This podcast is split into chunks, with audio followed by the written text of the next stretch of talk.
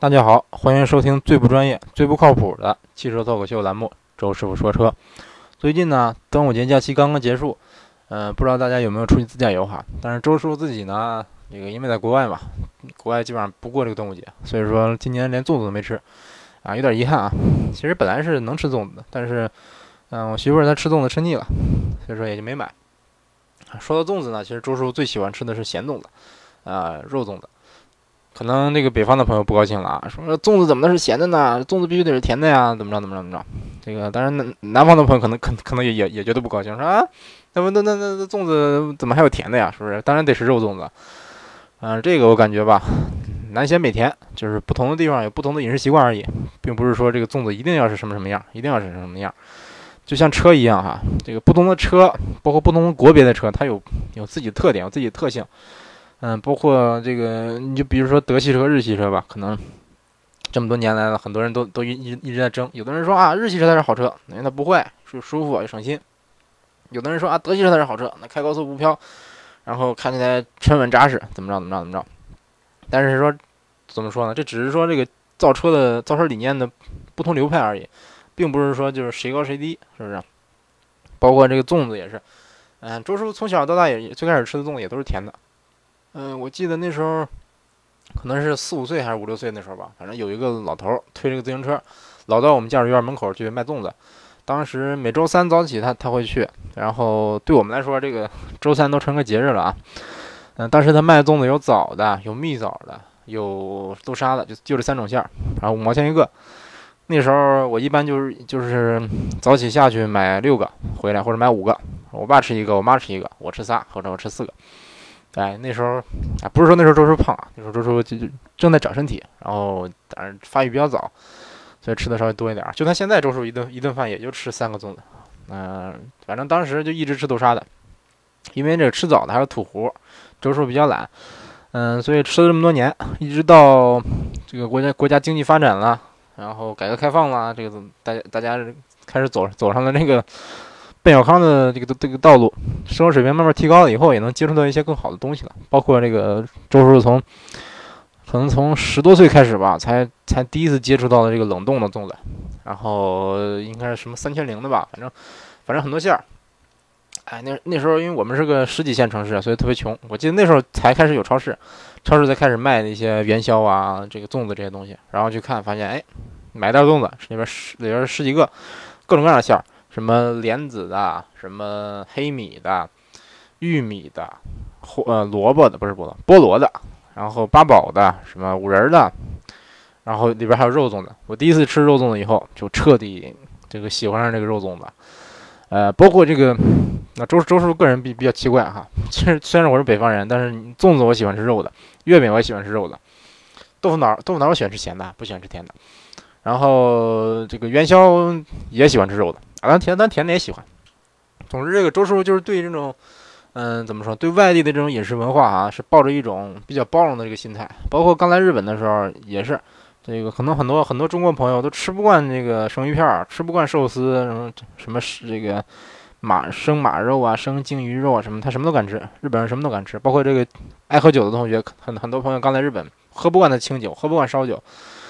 但是周师傅呢，就就就觉得，哎，这是不是尝试一下都觉得觉得挺好，然后也也慢慢慢慢慢也会按这个按这个日本人的饮食习惯呢，也吃一点这个日本料理啊，或者自己做一点，到最后周师傅也会也会做一点这个外外国的这个菜，是不是？做一点做点印度菜呀，做点泰国菜什么的，嗯，所以说怎么说呢，就是一个包容。可能很多朋友他就是就是，或者观念比较传统啊，还是怎么着？他可能就是就是觉得，哎，我从小到大吃的粽子都是甜，都是咸的，或者说都是甜的。那这个突然间出现了那个新奇的粽子，他可能接受不了，是不是？比如说臭豆腐味的呀，榴莲味的，可能接受不了。但是周师傅觉得嘛，你可以抱着一个尝试的心态。嗯，好的，现在现在稍微说的有点远啊，不说粽子了啊，这个还是说车。昨天呢，索纳塔九的混动版上市了，然后售价区间在二十万到二十四万。嗯，周师傅的朋友圈也是被很多这个汽车圈的媒体朋友刷屏了。本来我其实根本根本都没有关注这款车，甚至都不知道这款车要上市。哎，一看索九还是混动版，吓一跳，应该是个二零排量的还。然后也有有朋友跟我咨询这个车，啊，当然咱这期节目并不是要说这款车哈，咱这期节目是要说跟索纳塔有点关系，呃，要说三款车，估计一提三款车，可能有的朋友或者说经常混论混论坛的一些朋友，他可能就可能猜到了啊，这三款车是不是就那三款了？哎，没错，就是这三款，呃，我也不知道什么时候开始哈，网上出现了这么一种叫法，叫“屌丝三宝”。啊，但是希望这这个什么“丝”这两个词不要不要被和谐啊。这这三宝说的就是现代索纳塔、起亚的 K 五和雪佛兰迈锐宝这三款车。当然，这可能只是说像汽车家网站呐，或者什么各种这个网站论坛上的一些水军的一种说法吧，也可能是只是一种简单的公关词令，可能只是说，呃，谁谁谁，呃，是造出来黑对方的一一一一个词儿，并并没有什么实际意义啊，也并不是说这三款车本身有什么问题。这个，但是我寻思了一下啊，为什么这些水军要把这三款车叫叫“屌丝三宝”呢？呃，我感觉是因为这三款车的销量比较差，导致他们的优惠幅度极大，然后终端售价非常非常非常低，低到什么地步呢？我记得前年还是去年啊，这三款车还没上市的时候呢，我到我们那儿我们那儿四 S 店去了解到这三款车，嗯，最低配的起价基本上就是自动挡啊，自动挡最低配十三万多，啊，这基本上就是个。自动自动挡最低配速腾的价格哈，这么一看真的是相当相当便宜了，而且，嗯，怎么说呢？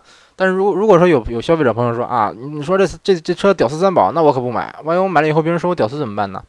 啊，这我感觉应该不至于啊。首先你说同样十三四万，我买一迈锐宝，买一索纳塔就屌丝了吗？难道说我买个速腾就高高富帅了吗？是不是？难道说有钱我就必须买性价比低的东西吗？是不是？要这照这么说，那十三四万，嗯，那必须得买那个进口的，说菲亚特五百了吧？买斯马特了，这个性价比要多低有多低，也确实能彰显一下自己高贵的身份。所以我觉得吧，没必要，是不是？很多人买车就是家用，他就图一性性价比，是不是？没必要说非得，呃，车多么贵多么贵。再说了，凭什么说这个就这三款车屌丝呢？是不是？便宜的 B 级车多了去了，像五零八，像 C 五，像天籁，最低配基本上都能到十三四万。那为什么是这？为什么买了天籁别人不不说屌丝呢？是不是？而且这三款车，它销量确实是差，但是说它远远不是最差的，比它差的有的是。像什么老马六，什么铃木凯泽西，三菱的戈兰，呃，雷诺的纬度，这些车估计很多朋友听都没听过，见都没见过啊。但是说，但是怎么说呢？确实有，确实你去店里买能买到，但是它的销量可能比宾利还少，所以说。嗯，这三款车呢，虽然说是号称“屌丝三宝”，其实也并没有这个说法没有什么实际意义哈，没我觉得没什么道理。但是说句实话啊，这三款车在换代前的产品力真的是非常一般。你比如说索八，这个先说的外观啊，这个流体雕塑的理念放在索八上，我觉得哈，这个前脸真觉得有点接受不了，就好像这个车设计好了以后融化了这种感觉，就好像设计了以后。设计好以后被人捏了一下，那那种感觉，感觉非常非常非常的不协调，啊，或者说太激进了。当然，K 五的外观，个人觉得非常漂亮啊，真的非常喜欢。在街上第一次见的时候啊，那时候真的是非常惊艳。我记得那时候我应该是刚学驾照，刚开始学驾照的时候，然后在那个驾校门口等等班车的时候，就我们我们那个那个店门口老停着一辆顶，应该是顶配吧，它那个轮毂是那种米字形的轮毂，八个杠杆。然后特别漂亮，当时我就想，哎呦呵，这简直就是概念车呀！概念车直接量产了吧？怎么着怎么着？真的觉得特别漂亮啊！而且那 K 五的那个 C 柱有一个特别长的一个镀铬，反正反正这个里里里外外这车觉得设计的非常帅。嗯，我觉得是，我觉得这个彼得希瑞尔他可能觉得买 B 级车的人，嗯，年轻人越来越多了，所以说咱 B 级车的设计也得年轻化。当然，其实现在啊，日韩系大概都是这么个套路，但实际上来说事与愿违。你像什么新天籁、什么新凯美瑞、新日产西马，外观设计都张牙舞爪的。你这这这种设计，年轻人喜不喜欢？我真不敢说。但是消费 B 级车的主力，这些三四十、三四十岁的大叔们，我感我感觉他们应该是接受不了。啊，但扯远了啊。这个索八和 K 五这两款车，虽然说外观是有特点哈，但是开起来感觉真心差点意思。首先外观它是够运动，但是开起来一点没有一点运动的感觉。它没有这个运动的底子，底盘感觉比较比较单薄，操控呢一般般，动力呢也是相当肉。哎，当然当然 K 五后来推了 2.0T 的版本，我也去试驾过，但是动力确实不错，那对于一台运动型车、运运动车来说呢，我觉得这个动力强，呃，可能动力强不强不是那么重要哈，可能最不重要的就是动力了。你就像像比亚迪的混动车，它可能整天宣传我我动力多么强，我加速多么快，但是说底盘调教的一塌糊涂。我感觉这个真正爱开车的人呢，往往不是那种十字十字路口那个拼加速的那那那帮人。你真正你想跑个跑个山呐，什么跑个赛道啊，这些你可能对对这些人来说啊，动力强动力强一点弱一点，可能并不是那么重要。说到这儿，可能有有有的朋友不信了，那运动车加速慢了，那那怎么能运动起来呢？我举个例子吧，我身边有一些朋友也是，也偶尔会参加一些业业业余的比赛，当然拿的就是自己的自己的自己的这车。买个二手的什么什么，比如买个买个老 Polo 啊，买个飞度啊，买个什么车，就自就自己改，改了以后就参赛，嗯，当然成绩还不错啊，包括拿这个拿，甚至有拿拿捷达的，老捷达的老宝来二的，然后拿富康的，啊，但是这些人他们基本上都是这个对着什么底盘啊、悬挂轮胎啊这些地方改的比较多，然后变速箱啊、包括方向盘，这包括加风放架这些改的比较多，但是有很多人他这个发动机就不动。就用原原厂的发动机，这我也我开始都挺挺难理解啊。嗯，我记得这个二环十三郎就是陈震，他当时在在这个二环飙车的时候啊，那时候他的成绩其实不错了啊。二环跑一圈，跑一圈是十三分钟，这基本上平均平均时速得一百八九了吧？而且还是在晚上九点，这二环那时候堵什么堵到什么地步啊？估计二那时候二环应该不怎么堵啊。总之这个按说成绩不错，他当时开的车是一个自己爆改的一个一个。高尔，大众高尔，啊，不是高尔夫啊，是大众高尔，就是一个两厢的一个一个大众车啊，跟高尔夫有点像。然后我记得当时他这个被曝光以后，然后有一次参加《鲁豫有约》，然后鲁豫采访他的时候，当时就说鲁豫鲁豫说的是啊，意思是他每次接触到改装车，他都都特别喜欢那种这种改装车的引擎的呜呜那种声音，嗯，特别特特特别喜欢啊，他。对他来说，这个一提到改装，大家都都先先想到了发动机，然后他就一直想把这个话题引到这个发动机改装上。结果这个陈震当时，他就就不是就不说发动机，他就就是就是说别的，就是说啊，我我换了个机盖，哎，我换了个悬悬挂，换的短弹簧，我加了个尾翼，怎么着怎么着怎么着。后来后来鲁豫问他说，你那你发动机改改没改？然后陈震说，我发动机没动啊，还是原厂一点六发动机。可见说，其实真正想运动的话，并不一定说动力要都那么强。我感觉，首先你你这个运动底子要好，你底盘得好，悬挂得好啊。当然，这是这是周师傅自己个人个人的看法。然后这两款车说完了，再说说迈锐宝。迈锐宝呢，它虽然说跟别克君威同平台，但是它可能是，呃，咱国产的这些美系车里哈，这个血统美美国血统最纯正纯正的一款车了。嗯，起码它是雪佛兰可能这个最最像美国的最像美国车的一款车了啊，当然不算大黄蜂啊。嗯，迈锐宝这款车，它的英语叫 Malibu。我记得之前看过一个美剧叫《好汉两个半》，然后当时的那个主角他整天就是就是炫耀啊，我有一个 Malibu Beach House，就是我有一个马里布的海滩公寓、海滩别墅。嗯，他每天就就就拿这个出就出去泡妞去，跟人说我在马里布有有个别墅，哎，人家跟人跟跟他上床了。但是那个人他他确实比较有钱啊，在那个在这剧情里边，他最开始开的是一个福特的美洲虎，后来换了一个这个 E 奔驰的 E 五 MG，啊，确实比较有钱，啊，但是但是说，啊，但是为为什么说这个呢？主要是因为这个这个名字，他他给迈锐宝起了这么个名字，就是意思是说，哎，这是我们美国中产阶级开的车，这个凡是在在这个迈阿密的马里布海滩买买公寓的人、买别墅这些人都应该开雪佛兰，都应该开雪佛兰迈锐宝。但这只是他一个一个一个幻想，估计这些人不不会买这种车的。呃，怎么说呢？其实我其实我感觉哈，针对这个相对新迈锐宝 XL 来说啊，我个人更喜欢这个老迈锐宝的这个设计，感觉它里里外外都透着一股这个美国肌肉范儿，真的就是挺美国化的一款车。你看那个尾灯和仪表盘，基本上就跟大黄蜂一模一样。然后中控台的这个空调和音量的旋钮。转动的时候，它有一个氛围灯，一个蓝色的氛围灯。你转的时候，它这中间有一个光点，蓝色的光点会来回动，会左右滑。我第一次见这个设计的时候，真的是没有非常激动，激动的呀！哎呦，当时激动的差点说脏话了！为什么呢？估计估计跟我年龄差不多的朋友，可能可能小时候看过一个一个电视剧啊，嗯，一个美剧叫《霹雳游侠》，大概是一九八几年的电视剧吧。然后当时他男，当时那个男主角。我忘了是警察还是还是个什么了，反正他他有一辆车会说话，一个黑车，嗯，这车原型是庞迪亚克火鸟，然后这个车的车头就有一个红色的一个灯，一个红色的一个 LED 灯啊，当然不是日行灯啊，它就会它会来回闪，入入入入这么来来回闪，然后小时候就一直觉得说这个设计啊太帅了，然后这个车还会说话，这车真的有有人工智能各种各样的功能，然后车里边车里边也有红色的灯，它说话的时候这个红色灯就会跳，嗯，反正我感觉哈。怎么说呢？我我我一直觉得说这个这个设计挺挺帅的。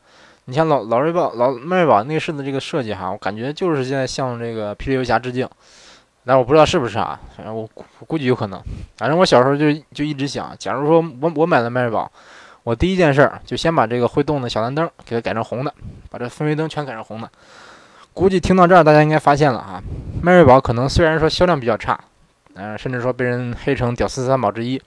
但是这款车它满满都是美国情怀，对不对？但是这款车开起来其实看起来并不是那么像美国车啊，它比较也比较像这个君威。嗯，当然君威大家知道它是其实德系车，是欧宝车贴了一个别克的标。迈锐宝它因为跟君威同平台，所以说它也继承了君威的这些缺点，比如说油耗非常高，后排空间非常非常小。嗯，而且。怎么说呢？因为君威它它是一个一个溜背造型，它的这个溜背设计导致它的后门非常非常短。这个设计放在君威上，感觉挺漂亮、挺运动的。甚至说它刚上市的时候，可能很多人都都都对对它中毒很深。但是呢，这个迈锐宝它是一个正常的 B 级车，它虽然说跟这个君威共享底盘，但是说它也也是无可奈何的继承了这么个这个非常非常短的这么个后门，导致这个后门的设计有点不成比例哈。大家可以看一看这个老迈老迈锐宝的这个后门哈，设计的真的是非常非常短，就是觉得非常非常不协调。所以说呢，基本上既然后门这么短，那后排空间自然不怎么大。所以说这个君威和迈锐宝它的后排，甚至比什么速腾啊、卡罗拉呀，比轩逸的后排还要小很多很多。哎，怎么说呢？这可能是它算是它一个硬伤吧。另外，迈锐宝还有一个一个硬硬伤，就是它内饰设计啊，不是设计啊，内饰的做工特别特别特别差。就是装备工艺非常非常非常差啊！当然美美国车嘛，可能有的人一直觉得美国车就应该这应该这样，甚至说特斯拉都老是有人黑它黑它这个内饰做工差啊！但是我但是我不觉得啊，我觉得这个特斯拉的内饰做工完全能接受。嗯，哎，怎么怎么说？听到这儿，这个这三款车也说了不少，估计大家差不多也该清楚这个屌丝三宝的硬伤都在哪儿了。然而呢，这两年这个屌丝三宝基本上先先后后都完成了换代。然后这个索纳塔和迈锐宝还不约而同的选择了两代同堂销售。你像全新一代的索九，这个索九还有索索八，但是它用索八平台还衍生了一个名图。嗯，然后迈锐宝呢，其实也是也是两两代同堂啊，但是他把这个之前的这个老迈锐宝改了名字，叫叫新迈锐宝了。然后现在的这个真正的换代迈锐宝叫迈锐宝 XL。但是我个人觉得这这两款迈锐宝其实设计都挺丑的啊，这个尤其是外观，个人个人。个人不是太喜欢，包括新迈锐宝 XL 也是。哎，怎么说呢？总之，在截止到今年吧，全新一代的这个索九、K 五迈锐宝基本上这个都完成了换代。那这三款车，这个号称的屌丝三宝，能不能屌丝逆袭呢？咱们下期节目接着聊。